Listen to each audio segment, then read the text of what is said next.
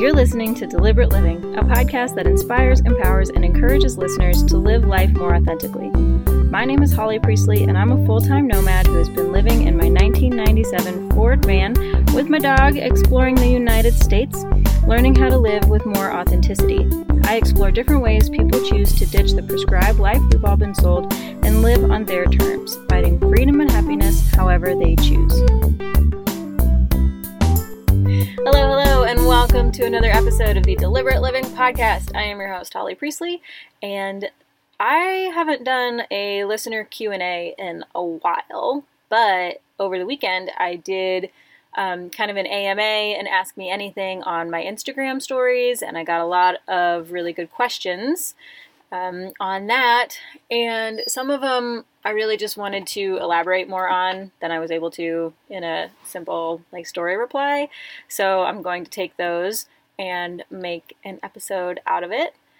And so if you're not following me on Instagram already, what are you doing? Why? Why aren't you following me over there? You should come over there and then you can see more of what's going on and uh, be a part of my listener Q&A uh, next time around. So before I get too deep into the questions and uh, you know essentially the topic for this podcast episode, I would like to thank everybody who is here, listening, watching, reading, whatever. Um, as usual, you guys are the reason that I make this show. Um, I don't have any sponsors. You won't have any annoying ad breaks, although that might change in the future. We will see. Um, but you guys are why I make the show, and so you know, anytime I can hear from you guys always makes me a happier person. It'll make the show better if I know what you like and what you don't like. Um, and yeah, if you like deliberate living and you want to see it keep going, there are a few ways you can help contribute to the success of the show. One of those ways is by subscribing um, listening, liking, giving it five stars or a thumbs up, whatever it is on the platform that you're consuming it on, um, or sharing it with a friend if there's a specific episode that you think one of your friends needs to listen to, or just the show in general, that would be awesome. It also does cost money and time to produce the, the episodes every single week. And if you want to help offset some of those costs, I have a Venmo and a PayPal, which are always linked in the description um, in the show notes. They're also easy to find on any of my social profiles as well. Um, and I also have a Patreon if you want even more behind the scenes that's like very behind the scenes and doesn't get shared anywhere else. I share a lot of my little miniature art creations over there. Um, and, you know, I'm open to sharing other things as well uh, depending on what y'all want to see. Some of the tiers that I have do come with snail mail that uh, my patrons, my supporters get from me every month. So, those are all the ways that you can help support the show. Without further ado, let's get into these questions. Question number one What do you usually eat for breakfast? And honestly, I am pretty simple when it comes to breakfast, especially if I'm really just worried about cooking for me. Um, I do love to cook. I love to, you know, chop a bunch of vegetables and throw them in my cast iron and add a bunch of seasonings and make everything really delicious. Um, but I'm more motivated to do that kind of meal and go to that kind of effort. Like if I have friends around and I get to share my meal with somebody. For me, just me, I like to keep it pretty simple most of the time. Um, and if I'm not, you know, going to a production to to make a cooked breakfast, I will often just do like a PB and J tortilla yeah, a tortilla. I don't really keep bread in the van because I don't eat it often enough or fast enough and it'll go bad before I get a chance to enjoy it. Tortillas seem to last longer overall and they take up less space in the van. Um, and if you're curious, I prefer creamy over crunchy and I usually go for preserves rather than jelly. Second question is How old is Lisa? And Lisa also known as the best co pilot in the whole entire world, is just over 13 years old. Her honorary birthday is the 4th of July. Um, I've had her since she was just a few weeks old, and I picked her up in August. 13 years ago, 14 years ago, 14 years ago, and we were both infants at the time. Um, we've gone through a ton together, and I really couldn't imagine doing this whole lifestyle with anybody else. Third question is How is it exploring somewhere brand new? And so, this is one of those things that you'll know a little bit more about if you do follow me on Instagram. But as of about a week ago, um, I started exploring areas of the United States that are completely brand new to me, highways I've never driven on before, um, and stuff that is like new towns, new everything, um, which I haven't really done in a while. So, exploring somewhere brand new has been mostly fun and a little overwhelming. Um, ask me again in a few weeks after I've been exploring new places again for a few weeks. But uh, the first year that I was in the van, I did a lot more exploring of new states and cities um, and, and just spaces in general. And then last year, um, for the last like year, year and a half, you know, because of the pandemic and everything else, um, I was exploring more deeply the places that I was already familiar with. And so it feels good to be in new spaces again overall. Um, currently, I'm exploring parts of California, and uh, they're a little bit more crowded than what I'm used to, and so that can be a bit more stressful for my introverted nature. Um, and as with most of California, everything seems to be more expensive than I'm used to, and so those two things can be a little bit stressful. Overall, I've been lucky enough to find beautiful spots that I can hang out when I'm alone. And I've met up with some other vanners who know the area a little bit better than I do, who have been here before. I've never even been here before, um, and they can show me around. And so that has eased some of the pressure. There's definitely something to be said for exploring more deeply the places that you're familiar with, or you know, acting as a tourist in your own town, um, and yeah, just getting really familiar really, really familiar with the places that you already know really well. But then there's also an equal amount of value that comes from putting yourself in new situations as well. And so I would recommend that you do both as often as you can. The next question is asking whether or not I use sustainable toilet paper. And of course, Vanners, we talk about poop a lot. we talk about the bathroom a lot. So this question did not really surprise me too too much, but um, I haven't answered it before. I've talked a lot about my bathroom situation on the podcast, um, but not uh, not my toilet paper specifically. So I do try to use sustainable toilet paper and toilet paper that breaks down a little bit more easily. Um, the second option can be found in Walmarts in parts of the country where RVing and camping is a little bit more popular. So, like Lake Havasu Walmart is like a city in and of itself, but they have a huge camping section, and you know, some of these places have more compostable toilet paper than others, which is kind of surprising, but that's what a lot of the like septic systems in those rigs need. Um, but then you know, you can also find it at like camping supply stores like Camping World or something like that. But it can be kind of hard to come by otherwise. And so for me, most of the time, I just use the best I can find at whatever store I'm at when I need it.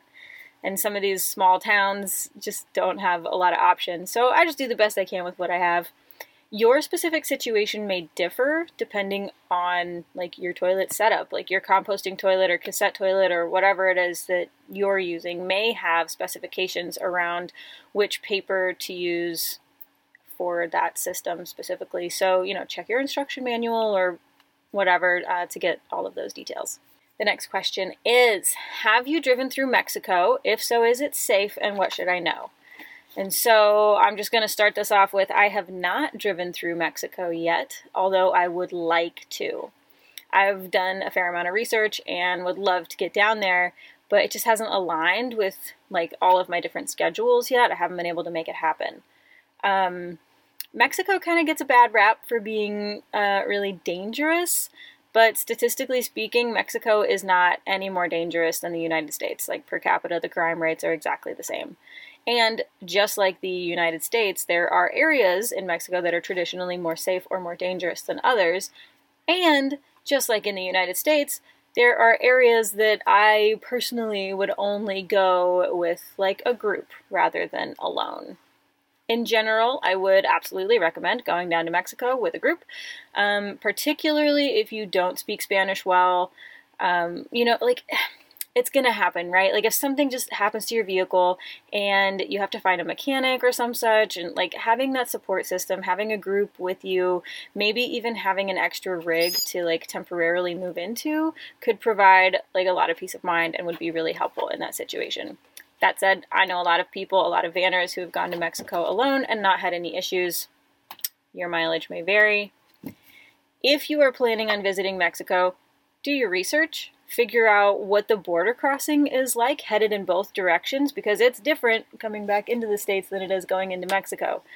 Um, be prepared for things, especially at the border crossing. Do not go as planned. Be prepared for it to take forever. Be prepared to be really frustrated with the process.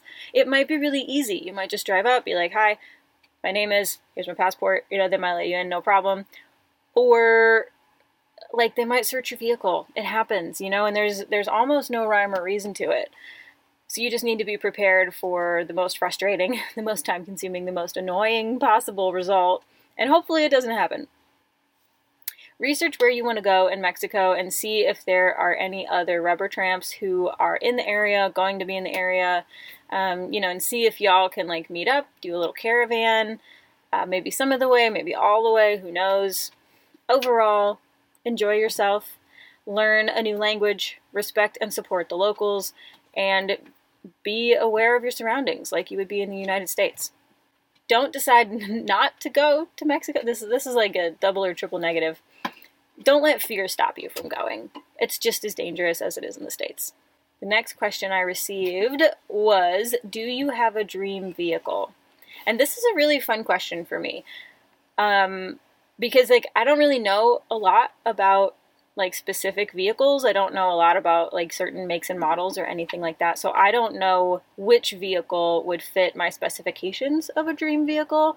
Um, but maybe you guys do. Maybe uh, maybe my audience does. Maybe you guys listening, watching, or reading know what vehicle uh, these specifications would actually be um, achieved by. So I'm going to lay out what a dream vehicle would look like for me.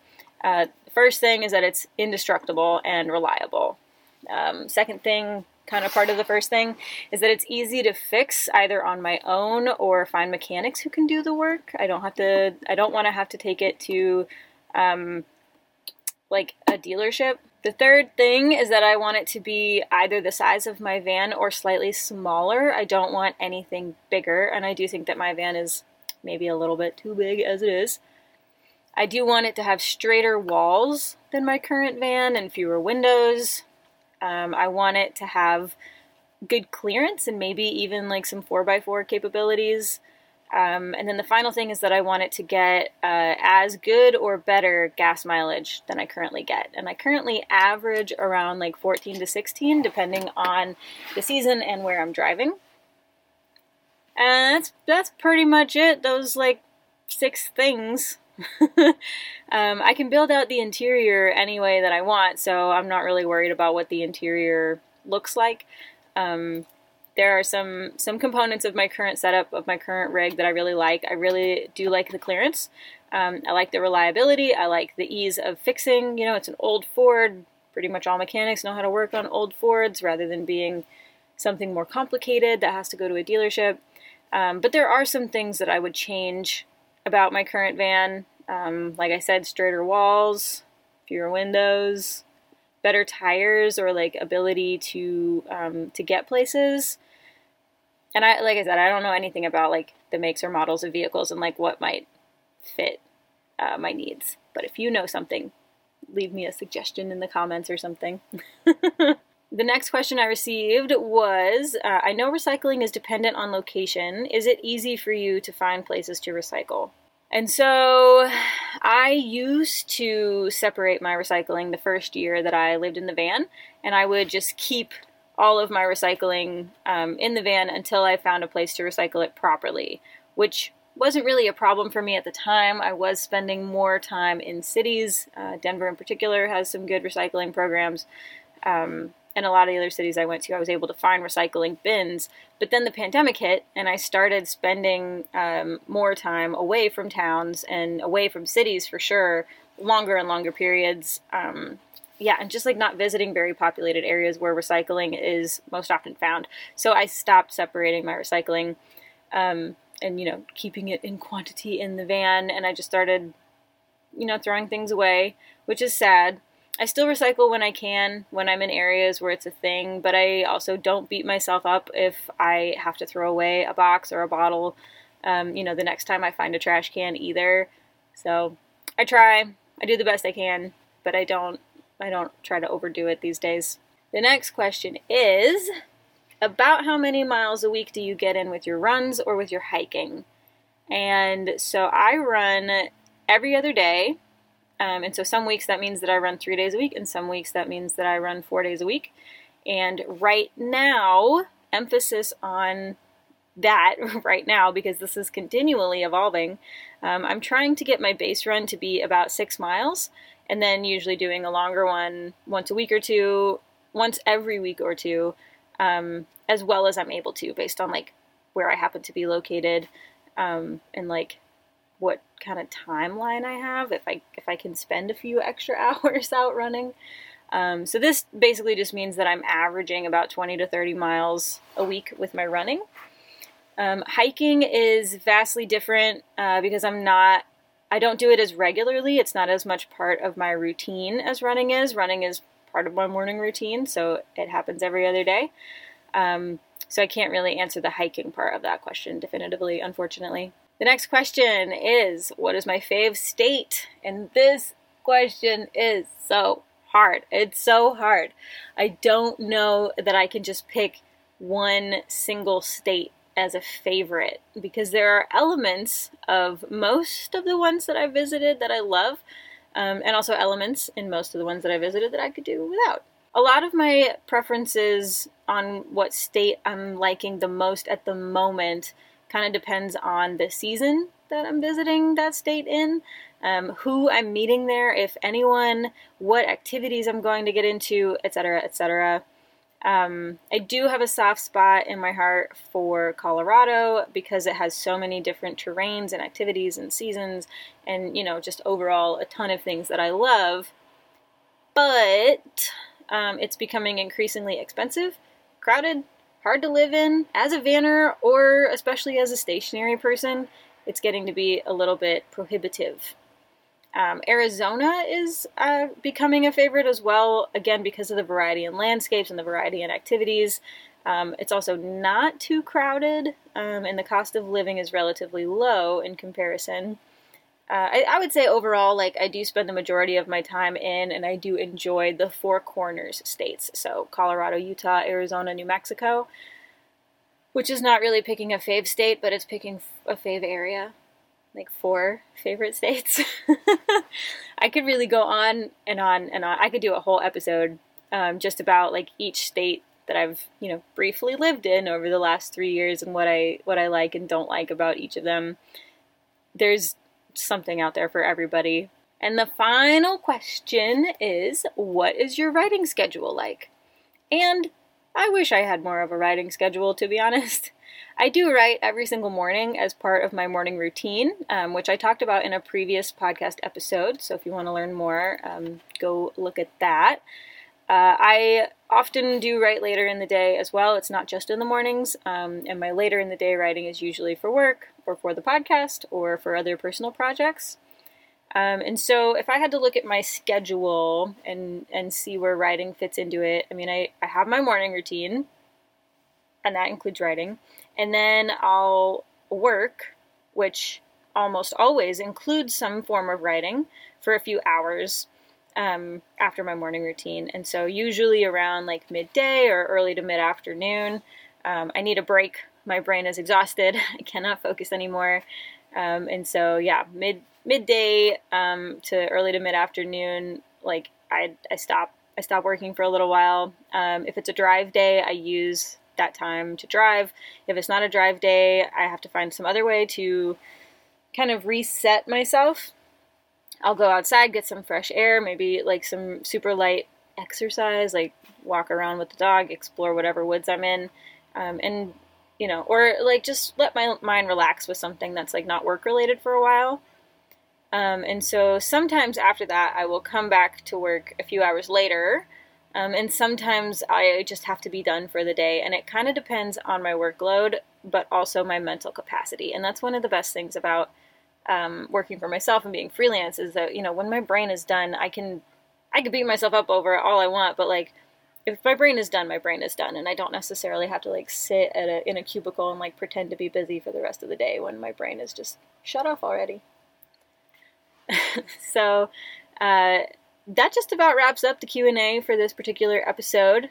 Um, if you have any questions that I didn't answer in this episode or in, you know, maybe a previous one, or if like one of my answers like spawned another question, go ahead and send those to me. I'll do my best to answer them um, individually, and they might make it into a podcast episode in the future. Who knows?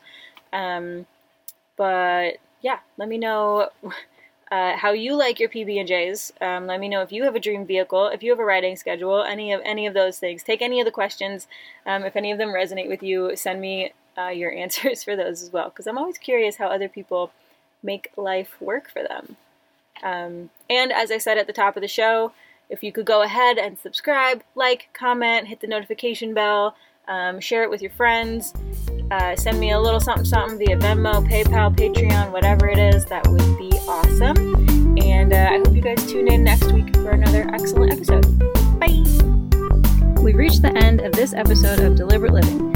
You can find the show notes and everything I referenced over on my website, hollycpriestley.com, and be sure to subscribe wherever you listen to podcasts, on YouTube if you watch the video version, or find the written version on my website. Come follow our journey on Instagram, YouTube, Facebook, LinkedIn, and our website. I like to share updates and behind the scenes on the road. If you want to help offset some of the costs that go into producing the show, I also have a Venmo and a PayPal set up. And if you want some behind the scenes activities, and maybe even some snail mail in your mailbox, come join us over on Patreon.